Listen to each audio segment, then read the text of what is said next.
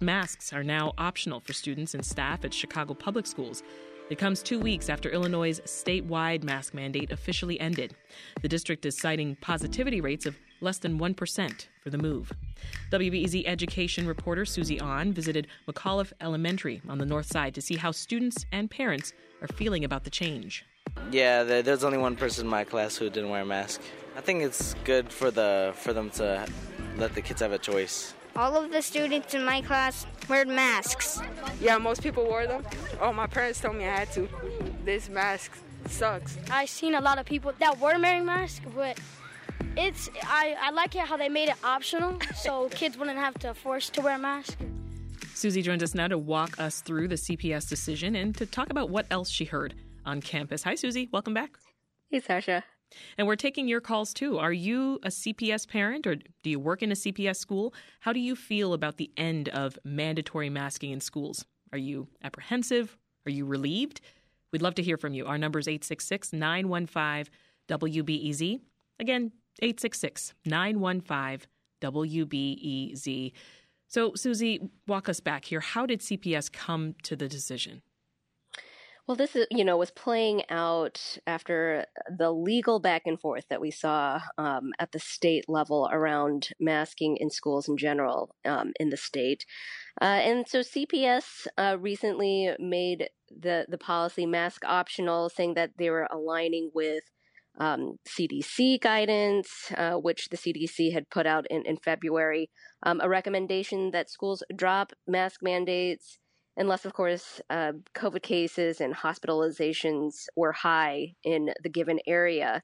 Um, you know, I, and I'm sure that um, the legal stuff, uh, the, the things that we were seeing um, from uh, the one downstate attorney who uh, w- was pushing hard against these COVID mitigations probably played into that decision as well. Mm. And we'll talk more about that. I wonder what's the positivity rate, though, at, at Chicago Public Schools? As far as we know, it seems to, to be pretty low. Um, uh, as of last week, um, 133 students either tested positive through screening or um, self reported the case. Uh, and, you know, that's out of 300,000 students or so. Um, and as of yesterday, 356 students were either quarantined or isolated. So I mentioned earlier, Susie, you visited an elementary school yesterday. So talk to us a bit more about what parents were saying on that uh, first day of things being mask optional. Yeah, I mean, there were some parents who were very much saying they think the mask policy is still needed, especially those who have older, high risk family members at home. Um, and there were some parents who, you know, they, they still chose to wear the mask. They still want their kids to wear masks, but you know, for them, they're, they're saying things are getting back to normal. We just need a little more time with the masks on before we feel like we can, you know, go back into school with everybody around without the mask. Um, and then there were a few. I would say these um, were parents among the minority of, of parents who I saw uh, outside at pickup saying, "Yeah, it's about time we went mask optional. Um, let's let's go ahead and take it off. Let's let's get back to normal." Yeah. Well, I had discussions at home with my kids about what to do. We were preparing for for this day, especially talking a lot over the weekend. And we came to the decision as a family that they were going to keep their masks on. Uh, but what I found interesting, Susie, was just chatting with my daughter this morning, taking her to school. I said, Well, how did day one go? And she said, mm. Well, you mm. know what's funny is a lot of the kids who were, you know, bragging last week and saying, Oh, we can't wait until Monday, they kept their masks on. And I said, Why? She mm. said, Well, I asked them, and they said, Well, we would be the only ones. So we're going to look silly. So we're just going to keep it on because wow. the majority were keeping their masks on. So I found that's, that really interesting. That is is interesting because I have a second grader who I said, "You're, you know, I'm sending you to school with a mask. Uh, keep it on." He does not like to be obedient. Um, so I know. oh, really? A second grader on. who doesn't listen did not stay on. But I, I'm confident. Um, what helped, at least for our school, uh, they sent out they actually sent out the vax rate for each classroom um, before Monday, and oh. it turned out that his classroom was the highest uh, vaccinated class in the entire school. So that gave me confidence that okay, well, if you're not going to listen to mom, at least I have some confidence in, in your class as a whole. And and the kids that you spoke with, uh, Susie, were they kind of just as mixed as the parents you talked with as far as what side they were on? Yeah, you know, um, there there were definitely some kids who felt like, no, this is safer. I'm gonna I'm gonna keep wearing the mask. Uh, there were kids who were basically saying, I am wearing this only because my parents made me. I don't want to be wearing this. Um, but it was interesting. The few kids who who didn't wear a mask, they did it with confidence, and and they said that um, you know no one gave them trouble, even though they may have been like the one or two kids in their classroom without a mask. Um, but but you know, it seemed like everybody kind of had this, you know, eh, you're going to do what you're going to do, and that's fine. And um, so we didn't really hear about um, tension between students. I see. A reminder we want you to join the conversation too. So if you are a CPS parent or you work in a school, we want to hear from you. How do you feel about this end of masking in schools? Our number is 866 915 WBEZ. Let's jump to the phones, Susie. Sarah wants to join us. She's calling from Libertyville. Hi, Sarah. Welcome to Reset.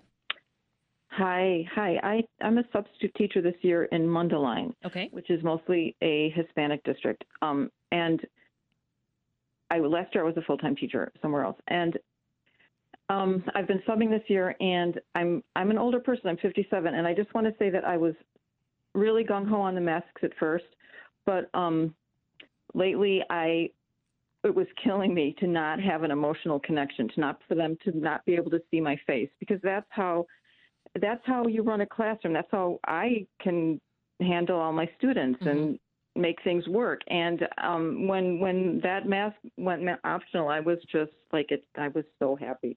Yeah. And now uh, for me, it's going way better. And um, sometimes I put it back on, especially if I think kids want me to wear one. But most of them really don't. It it it, it kind of seems to depend what their parents want. And so so I put it on and off because I don't I don't want them to feel unsafe and I don't want their families to feel unsafe. But when I'm talking and I'm in the front of the classroom, I will take it off. Yeah, and I understand what you're saying, Sarah. About uh, I'm imagining as a substitute teacher that connection. You know, you have a shorter t- window in order to make that connection with the kids. That is very true. Yeah. Well, thanks for sharing. Appreciate your call. Let's move on now to Arlene. Arlene's calling us. Hi, welcome to Reset. Huh. Hi, thanks for, for taking my call. I'm a retired CPS teacher, and I'm also a grandma who takes care of my grandson who's a CPS student. And my husband is very immunocompromised, and so I'm not real happy. I think we're just not quite there yet to, to say that children should not wear masks because if my grandson were to um, get COVID, and I heard another caller say that they learned how many children in the classroom were immunized, and we got that information too. It's 50% for his classroom. Mm-hmm. but if he were to get COVID, it would have, and and and my husband gets it, he's going to die. So yeah, it's we've been, I've been so careful for two years, and now I feel like I it's out of my hands. So There's so much at stake I, here. I, and I really wish that that the CPS would listen to the teachers mm-hmm. union about this because they they they really do care about the children and about the their safety and their own safety so that they can do their jobs. Yeah, I hear you. Thanks for calling, Sarah and Arlene. Uh, Susie, so mixed uh, responses there, right? Kind of like what we were discussing. Arlene bringing up the point of uh, being immunocompromised and and not being happy about uh, her grandchild possibly bringing the virus home. Yeah, definitely. And and you know, you there are some of those students um, at school as well, and I and I think that um, that is, you know, I heard from um, some kids who said, yeah, my my parents said the change to to go mask optional. They said uh, their parents described it as stupid, and um, they they didn't agree with that. So yeah, I mean, a lot of a lot of mixed opinions out there. This is Reset. I'm Sasha Ann Simons, and we are talking about Chicago Public Schools first day of mask optional classes yesterday. The mask mandate had been in place since the pandemic began, and with us is WBEZ education reporter Susie An. We're also taking your calls, so tell us if you are a CPS parent or you work in a school, we want to hear your opinion. We want to hear how you're feeling about this, if this is the right time, if you don't think it's uh, it should be happening yet, if it's too soon. Our number is 866 915 WBEZ. Again, 866 915 WBEZ. Susie, you talked about this a little bit earlier. Uh, Governor Pritzker, as we know, ended the statewide mandate um, for schools back on the 28th of February. Remind us why CPS held out for two extra weeks.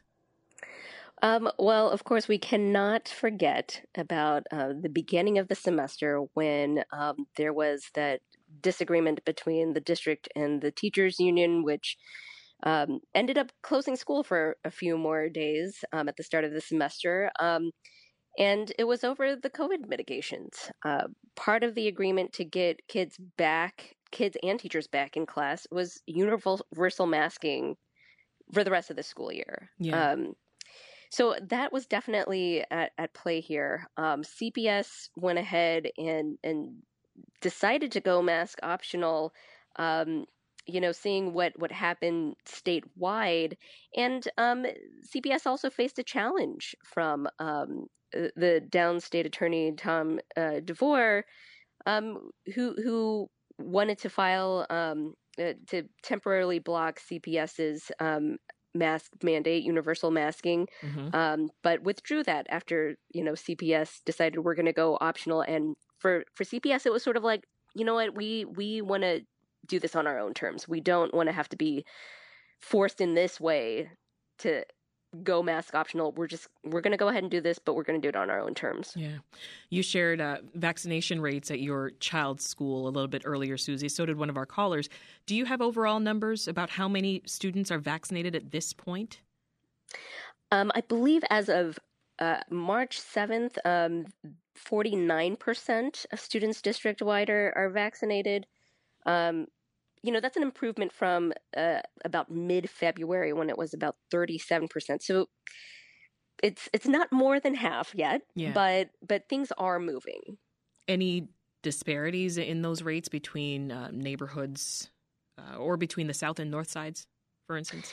Yes, um, uh, my colleagues um, did an analysis on that. We saw that um, South and West Side schools tend to have much lower rates. Um, there are there are schools out there that um, have very low rates, uh, less than ten percent. Wow. And the teachers union, it's important to know, they they filed an unfair labor practice complaint against the district in response to dropping the, the mask mandate. Is that right?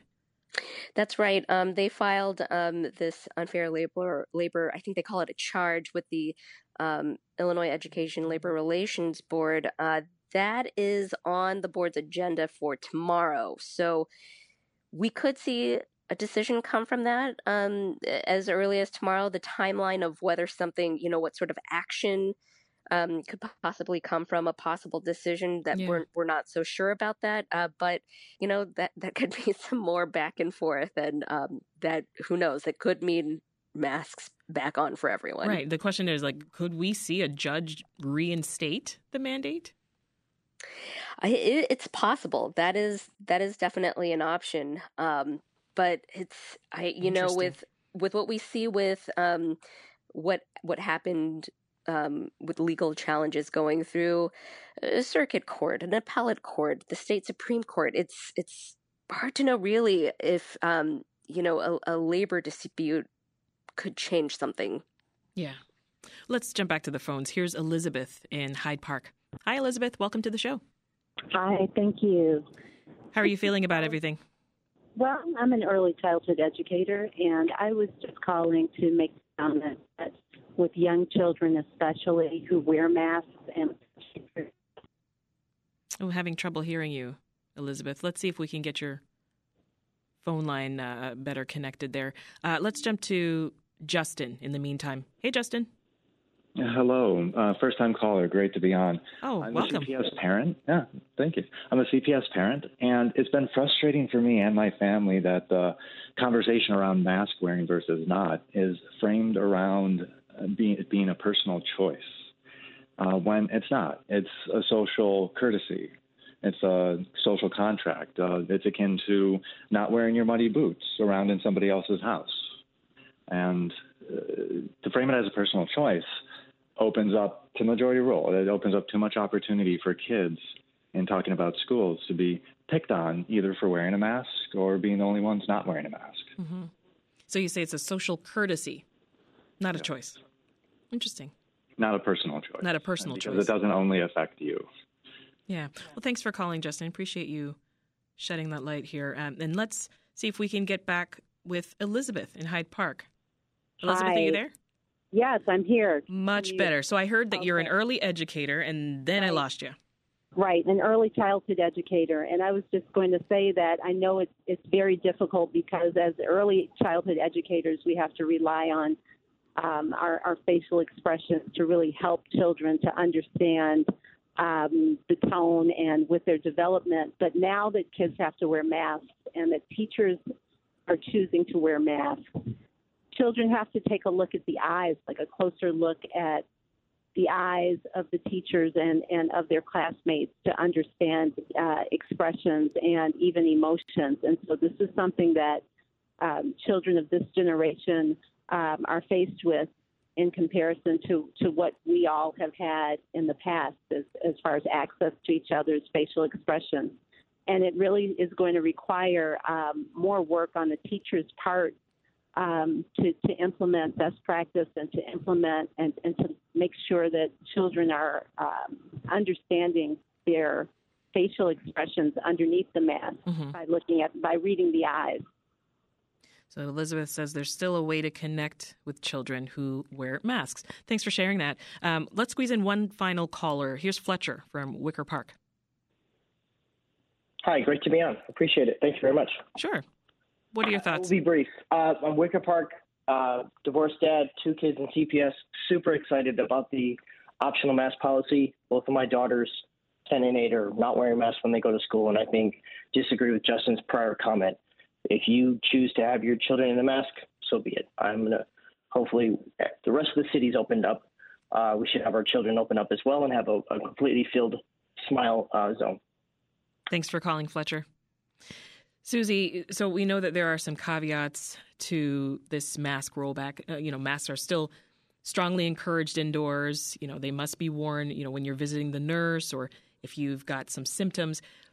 What are you going to be watching for as this issue just continues to unfold in court and, you know, and play out in schools?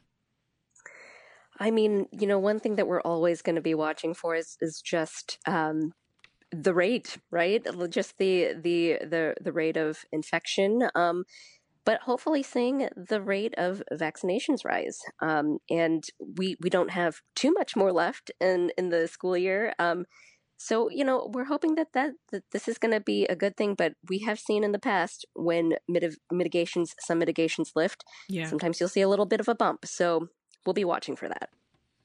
That's WBEZ education reporter Susie An. Thank you, Susie. Thanks. Thanks for listening. I'm Sasha Ann Simons. We've got more for you on the podcast, WBEZ's Reset, wherever you listen.